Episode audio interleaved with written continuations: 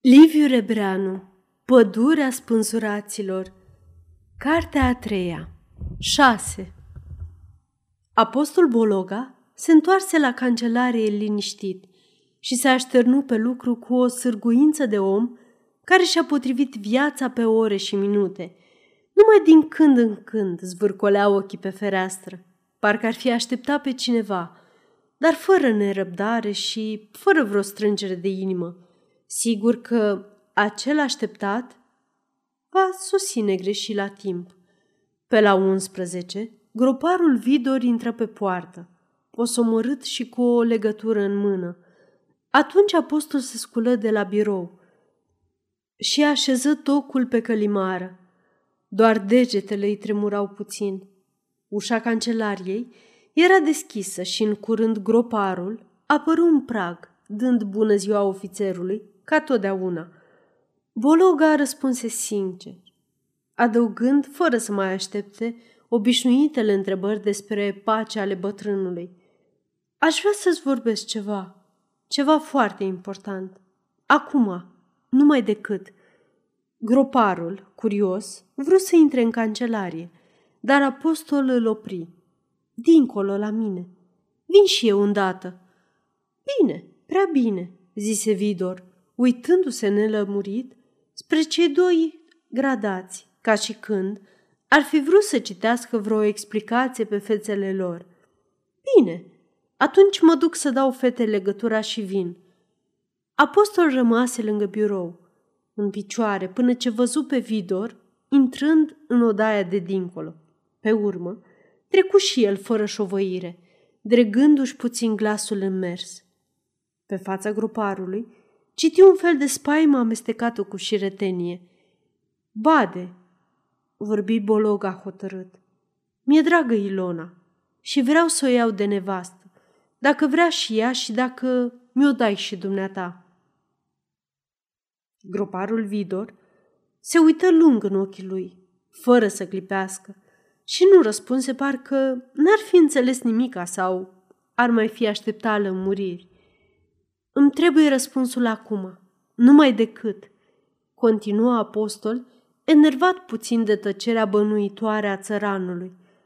Să nu crezi că mi-a trăznit prin cap așa. M-am gândit bine și am cumpănit. Vidor întoarse ochii spre ferestrele dinspre o gradă, oftă, se scărpină în ceafă, clătină din cap și apoi zise rar, uitându-se cam pieziș la ofițer.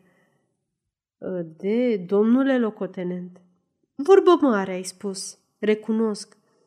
Că știm și noi omenia și cuviința, măcar că suntem oameni de rând, cum ne-a lăsat Dumnezeu. Apoi nu zic. Sofia, dragă dumitale, fata, dar și eu sunt om bătrân și am pățit multe și cu lingura cea mare am înghițit necazurile și de aceea cred că nu-i pentru dumneata fetișcana noastră. Că ea sărăcuța nici avere n-are, nici învățată nu-i și nici cum nu se potrivește cu dumneata, domnule locotenent. Fiindcă mi-e dragă, ne potrivim, murmură apostol tulburat, ca și cum n-ar fi așteptat împotrivire. Groparul se mai scărpină în cap, mai cercetă din ochi întrascuns pe locotenent – mereu nehotărât și bănuitor. În sfârșit, merse la ușă și din prag strigă Ilona! Ilona! Ia vină încoace, iute! Fata sosi îndată, întrebătoare, cu degetele murdărite de vopseaua ouălor roșii. Când îi spuse tatăl său că ofițerul o cere de soție, se înspăimântă. Se uită la Bologa și izbucni în lacrimi. Groparul stărui să răspundă domnului locotenent, dar toate fură în zadar. Ilona plângea și nici în ruptul capului nu voia să deschidă gura. Ne pierdem vremea de pomană, domnule locotenent, zise în cele din urmă Vidor cu dispreț. Muierea tot muiere. Din lacrimi nu o scoți nici cu șase boi. Dar minteri, ce să mai lungim vorba? Că fata trebuie să facă precum îi poruncesc eu. Se mai uită o clipă în ochii lui apostol. apoi se duse la el cu mâna întinsă, rostind apăsat. Mare cinste ne faci, domnule locotenent, dar cu numai să fie într-un ceas bun și cu noroc și să trăiți. Apostol, luminat de bucurie, se apropie de Ilona, care își acoperise obrajii cu șorțul, plângând mereu înăbușit. Ilona, șopti el mișcat. Vrei să fii mireasa mea, Ilona?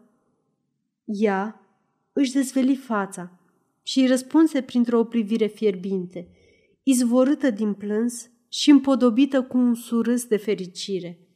Și apostolul sărută, fără sfială, pe obrajii umezi de lacrimi. Atunci să mergem de grabă la preotul satului, să ne logodească, zise Bologa, simțind pe buze gustul lacrimilor ei. Vă aștept în cancelarie. Se întoarse la birou, mai liniștit de cum venise. Peste o jumătate de ceas, groparul bătu în ușă, vestind că sunt gata de plecare. Atât Vidor, cât și Ilona se îmbrăcară în haine de sărbătoare. Apostol observă că fata își pusese năframa verde de ieri și mai ales lăibărașul de catifea roșie, care îi rotunjea sânii. Preotul Boteanu se cruci de mirare când se pomeni iar cu Bologa și încă întovărășit de vidor cu fata. Întrebă cu glas puțin îngrijorat. Ce-i, apostole? Ce s-a întâmplat?" că doar nici trei ceasuri n-au trecut. Tu m-ai învățat, părinte. Ni ne-am grăbit să-ți cerem binecuvântarea, zise apostol zâmbind. Boteanu, nedumerit, îi pofti în odaia unde odinioară a primit pe apostol și ceru nerăbdător explicații. Când află hotărârea lui apostol, se uită pe rând la toți trei, neputându-și ascunde mirarea – Apoi se scuză pentru o clipă, ieși afară, desigur să spuie și preotesei ce minune s-a întâmplat, și reveni cu patrafirul, crucea și cartea de rugăciuni. Dacă e așa, să ne rugăm Domnului să vă blagoslovească unirea, murmură preotul foarte plând deschizând cartea. Citi rugăciunile obișnuite, căutând să le înveșmânteze cu cât mai multă evlavie și solemnitate. Pe urmă, sărutară cu toții crucea, iar tinerii se îmbrățișară. Preotul mai adăugă câteva cuvinte, îndemnând mai cu seamă pe Ilona să prețuiască norocul ce i l-a trimis Dumnezeu și să se silească a fi vrednică de bucuria care îi se hărăzește din mila cerului. Fata plânse și groparul se înduioșă. Acum însă pofti și luați loc. Să cinstim cu un pahar de vin ceasul acesta de fericire. Cum e datina strămoșească, zise Boteanu, scoțând și împăturind patrafirul, ca și cum ar fi fost toate aranjate pe rotile. Pe dată sosi servitoarea cu sticla plină și cu paharele și peste câteva clipe, însăși preoteasa, strălucitoare de nerăbdare – Uite, căprioară, prietenul nostru și-a ales mireasă pe Ilona, strigă preotul cu totul vesel, umplând paharele. Preoteasa felicită pe apostol și îi lăudă pe Ilona că-i fată cu minte și... În glasul ei însă era atâta uimire că apostol nici nu îndrăzni să răspundă și se bucură când căprioara trecu la Ilona, să o descoase și să-și astâmpere curiozitatea prin fel de fel de întrebări. După ce preoteasa se mai potoli, Boteanul le spuse o veste grozavă, pe care Adinauri, îndată ce a plecat apostol, i-a dus un soldat ce se afla în gazdă, pe aici, prin vecini. Soldatul tocmai se întorcea din făget și acolo a aflat că, azi noapte, au fost prinși nu se știe unde, trei biesti țărani, despre care se zice că sunt spioni și că au trimis anume știri de însemnătate vrășmașilor prin front. Groparul interveni de grabă, cu lămuriri mai complete. El a văzut cu ochii pe cei arestați. Generalul cel mare șade doar în casa cumnatului din Făget și cumnatul, fiind și primar, știe tot ce se face și ce se petrece. Adevărul este că, de acum două săptămâni, a venit porunca prin sate să nu mai iasă nimeni, nici cu vitele și nici după lemne, pe aproape de front. Dar oamenii nătâni și proști nu înțeleg de vorbă bună și parcă în adins numai pe acolo umblă. Militarii au tot închis ochii și s-au mulțumit să ia la goană. De vreo câteva zile însă, divizia face pregătiri mari pe front. Nu se știe cu ce scop și din ce pricină. Și atunci au băgat de seamă că orice ordin se dă aici și orice mișcare, peste o zi, două, ajunge și la cunoștința dușmanului. În sfârșit, s-a zis că trebuie să fie pe aici spioni, iar spioni nu pot fi decât tocmai țăranii, care, în ciuda poruncilor strașnice, se vâră mereu prin zona frontului. Așa au pus mâna azi noapte pe trei și au adus între baionete la făget.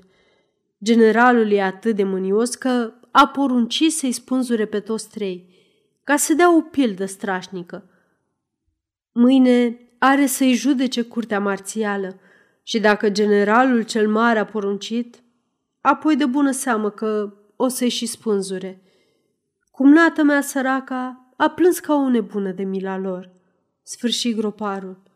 Doi sunt din Făget, oameni cunoscuți, români, iar unul e de aici, de la noi.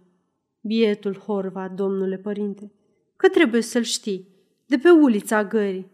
Vai de capul lui! Mă bătea gândul să-i spune vestisi, dar nu știu, parcă mi-e groază. Și ea ca așa. Tocmai era să-i povestesc dumnealui domnului locotenent, dar cum m-a luat cu fata, am și uitat. Uitam ar moartea. Aceasta este o înregistrare Cărțiaudio.eu. Pentru mai multe informații sau dacă dorești să te oferi voluntar, vizitează www.cărțiaudio.eu. Toate înregistrările Cărțiaudio.eu sunt din domeniu public. Doamne, iartă-ne păcatele și apără-ne de primejdii, murmură preotul închinându-se cu evlavie. Moartea ține praznic mare în vremurile de azi. O, Doamne, neînțelese sunt și prea înțelese hotărârile tale. Fieți milă de slăbiciunile noastre și nu ne lăsa fără mângâiere, acum și pururea. Amin. Apostol Bologa își făcu cruce de trei ori, cu ochii muiați în lacrimi, cu inima însângerată de o milă mare. La plecare, preotul îi strânse mâna prelung și zise, Apoi să vine greși la înviere, apostole, să-ți mai întărești inima și credința în Dumnezeu, că vezi bine cât de cumplite vremurile și câtă nevoie are sufletul omului de sprijin și de îndurare. Negreșit, răspunse apostolul din toată inima. După amiaza, trecu ca părerea în cancelarie, la lucru. Seara la cină, spuse și lui Petre că se va însura cu Ilona. Ordonanța îi ură noroc, numai cu jumătate de gură. Aflase vestea de la însă și Ilona și nu putea pricepe cum să ia domnișorul de nevastă o țărâncuță și săracă și proastă, când ar fi găsit atâtea fete de boier, numai să fi întins un dege. Porunci seara soldatului să-l trezească la vreme pentru înviere – pe la miezul nopții, se deșteptă în alintările Ilonei. Scoală leneșului! Aide, să nu pierzi învierea! Până să se dezmeticească, fata dispăru fără zgomot. Se îmbrăcă în grabă. Răcoarea nopții îi învioră pașii. Cerul era senin, vânăt, și stelele pâlpâiau ca niște luminițe pe bolta unei imense catedrale. Curtea bisericii era plină de oameni și totuși mai soseau mereu, care singuratici, care în pâlcuri. Bisericuța de lemn, veche, lăsată într-o parte și proptită cu bârne, ca să nu se dărâme, cu turnulețul răsucit puțin, cu ușa atât de joasă, că trebuia să te pleci intrând, de-abia se deosebea în întuneric dintre pomii bătrâni care își întindeau ramurile – ca niște brațe ocrotitoare până deasupra acoperișului. Din lăuntru, ca dintr-o peșteră, se auzea un glas chinuit, mormăind când tărăgăna și dureros, când aspru și ascuțit. E prea devreme, șopti cineva lângă Bologa, căci părintele slujește așa fel încât, tocmai când se crapă de ziua, să-i sprăvească liturgia. Mai bine prea devreme decât să n-ai loc nici măcar în curtea bisericii, răspunse altul cu imputare. Oamenii se îmbulzeau, șopteau. Ici colo se stăpâneau râsete năbușite. Întunericul începea să se îmblânzească. În sfârșit, ușa bisericii se lumină și peste câteva minute, preotul, cu Evanghelia pe braț și cu o lumânare aprinsă în cealaltă mână, se ivi în prag. Zeci de lumânărele se întinseră nerăbdătoare spre preotul în odăjdii strălucitoare și în curând curtea bisericii se umplu de luminițe galbene, plăpânde, ca o ceață sfioasă de suflete care așteaptă, tremurând la porțile cerului, glasul izbăvirii. Printre țăranii ce se înghesuiau în jurul preotului, apostol Bolog a văzut și mulți soldați, cu fețele transfigurate de evlavie, bolborosind rugăciuni fierbinți. Dar mai ales se miră zărind la o parte, cu lumânărica aprinsă, pe sergentul ungur de la cancelaria lui. Apoi începu slujba. Preotul Boteanu cânta blând, cu glas subțire, cu ochii închiși, s-au ridicat spre înălțimile cerești. Lumina juca pe fața lui slabă, dându-i înfățișarea unui sfânt dintr-o icoană veche. În prejurul lui apostol, buzele oamenilor, uscate, se mișcau repede, nesățioase. Fumul de tămâie se răspândea în valuri albastre și credincioșii îl sorbeau cu bucurie ca o mireasmă din altă lume.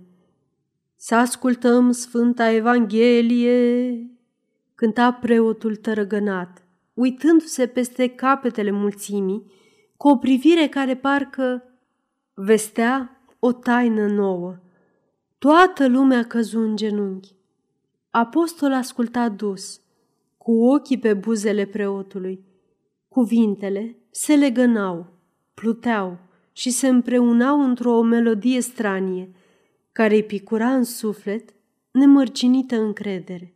Încet, în neștire, plecă fruntea în pământ, simțindu-și inima copleșită de ceva nespus de amar. Apoi deodată auzi iar glasul preotului, triumfător și puternic, vesel ca o trâmbiță de argint. Hristos a înviat din morți. Apostol sări în picioare. Toți oamenii cântau cu fețele albe de bucurie și glasurile fâlfâiau ca niște stegulețe de pace și se ridicau în văzduhul limpede și se înălțau tot mai sus, până la tronul mângâierilor cerești.